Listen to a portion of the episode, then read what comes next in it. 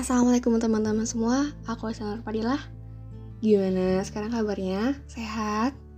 Alhamdulillah kalau sehat. Puasanya lancar? Alhamdulillah.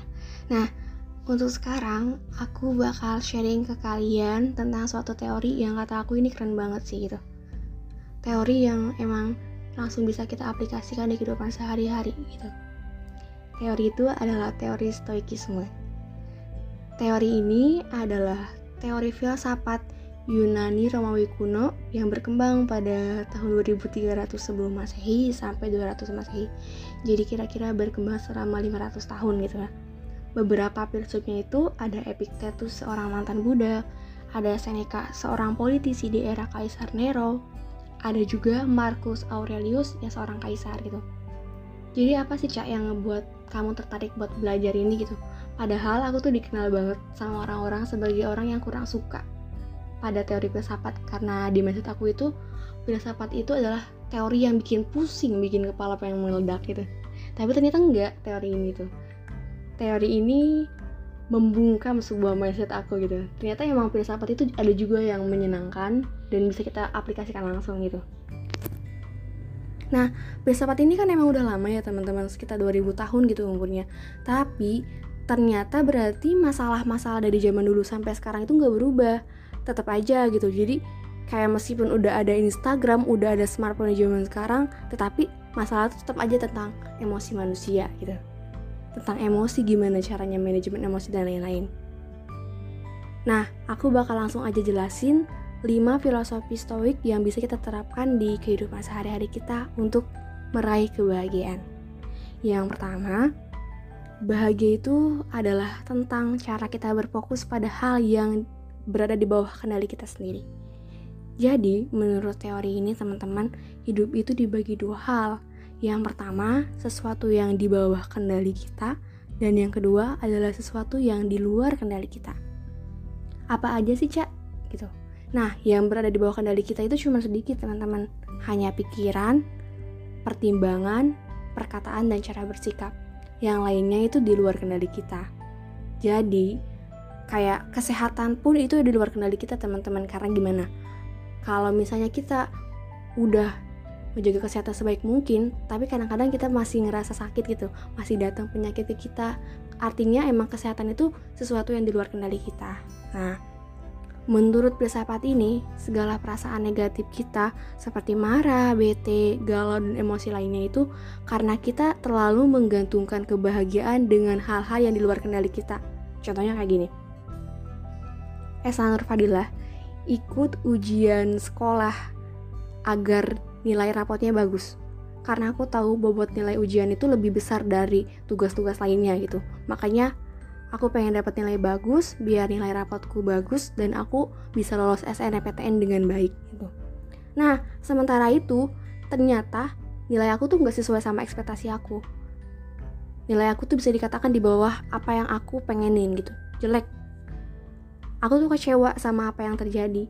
Tapi peristiwa itu bukan karena itu doang aku kecewa, karena di masa aku ketika aku nilainya jelek, plus nilai rapotku akan jelek, juga aku akan gagal SNMPTN gitu.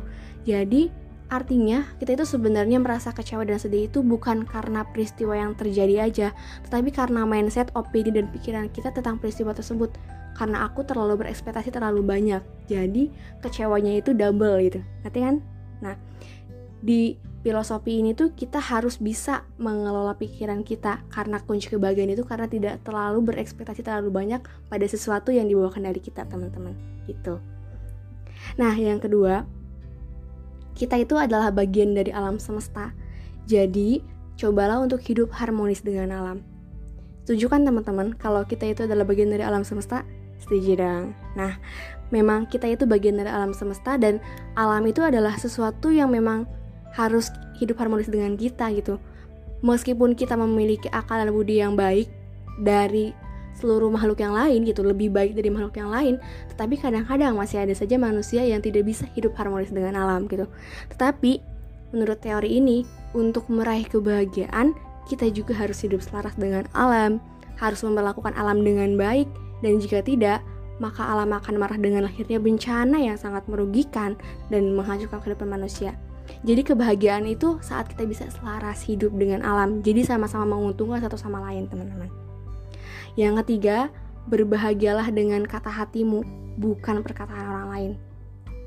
Jadi sebenarnya bahagia itu adalah tentang menjadi versi terbaik dari diri kamu. Jadi the best version of you gitu. Bukan berdasarkan apa yang orang lain katakan. Karena menurut teori ini, yang merupakan salah satu filsuf yang hebat juga gitu. Seorang Marcus Aurelius mengatakan, apa yang kita dengar itu adalah opini, bukan kebenaran. Apa yang kita lihat itu adalah perspektif, bukan fakta.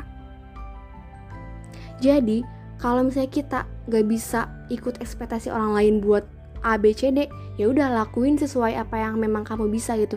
Selama yang jalanin kamu dan jalanin itu bener, gak ngerugiin siapa-siapa ya oke, okay, it's okay gitu. It's yourself itu adalah kebahagiaan kamu, diri kamu dan yang berhak bahagia juga kamu, yang jalanin juga kamu bukan orang lain gitu. Apa pun yang orang lain katakan jika itu tidak sesuai dengan kamu, ya udah gitu. Tidak harus dipikirkan terlebih banyak. Kalau mau dijadiin motivasi mangga gitu, tapi tidak harus aku harus bisa A B C D karena orang lain tuh bilang aku harus gini-gini tapi enggak. Saat kamu memang tidak nyaman dengan hal tersebut dan kamu tahu kapasitas kamu seperti apa, doing it gitu. Lakuin aja hal yang memang kamu lakuin gitu gak harus sesuai dengan ekspektasi orang lain tapi kamu lakuin itu karena memang kamu bahagia ngejalaninnya gitu teman-teman.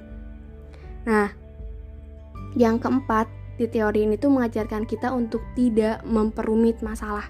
Prinsip lainnya yang dipegang itu mengutamakan kita untuk menyederhanakan suatu masalah. Boleh kita berpendapat sepanjang hal suatu hal itu baik gitu tapi boleh juga ketika kita mempunyai masalah gitu langsung aja gak harus dengan berdebat berpendapat terlalu banyak kita langsung cari aja problem solving itu seperti apa gitu. Boleh berdebat boleh berdiskusi tapi kita harus punya goalsnya itu problem solving tidak hanya untuk berdebat panjang lebar tapi nggak tahu nih tujuannya tuh mau apain gitu. Nanti kan? Jadi tidak memperumit suatu masalah itu adalah sumber kebahagiaan teman-teman. Jadi ya udah kalau punya masalah kita pikirin juga jalan keluarnya seperti apa gitu Nah, yang terakhir itu menjadikan syukur sebagai kunci kebahagiaan. Cara panjang terakhir itu bisa kita terapkan banget nih teman-teman, karena emang syukur itu masya Allah sekali ya, sesuatu yang kita bisa laksanain dan dampaknya memang baik juga buat kebahagiaan kita gitu. Nah, memang rasa syukur itu penting banget gitu pada apa pun yang terjadi dalam kehidupan kita, mau itu suatu yang berupa kebahagiaan ataupun suatu musibah, itu adalah penting kita syukuri. Jadi tugas kita itu cuma menerima dan harus ikhlas. Apa pun yang kita miliki itu pasti ada hikmahnya gitu. Kalaupun sebuah musibah pasti nanti akan ada sesuatu hal yang oh iya ya gitu.